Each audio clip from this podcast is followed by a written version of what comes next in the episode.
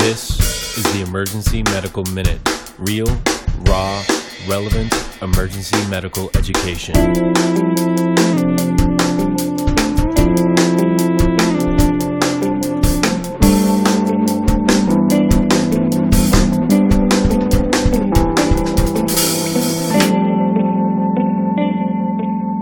Please enjoy the show. So I was going to talk about uh, two kind of interesting articles having to do with uh, early treatment of cardiac arrest, and uh, one of the articles talks about whether or not to intubate an in-hospital cardiac arrest or emergency department cardiac arrest, and the other one has to do with the timing of epinephrine. So there's a long debate over whether patients should be intubated when they have cardiac arrest or not. There's actually been studies over time that have suggested that maybe patients do worse if you intubate them for several different reasons. And a recent study that looked at this found that in in hospital cardiac arrest, we're not talking about patients who have out of hospital cardiac arrest.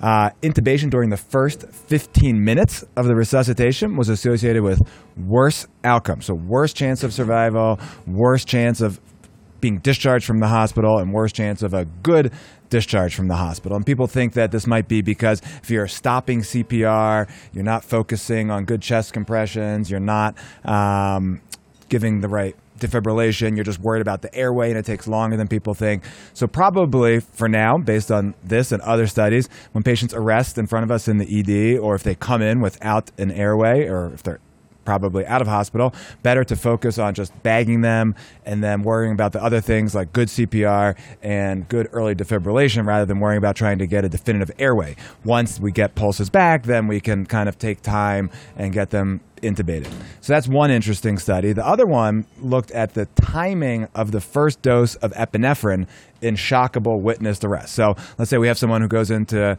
uh, VFib or VTach and loses pulses here in the emergency department. First thing is to shock them, do two minutes of CPR, and then sometimes people give a dose of epinephrine before the second shock.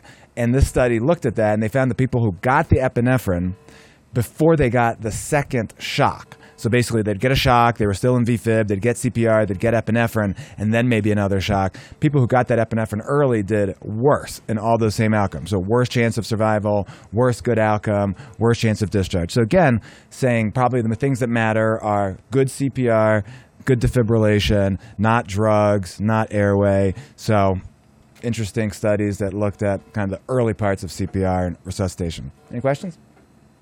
Thanks, guys.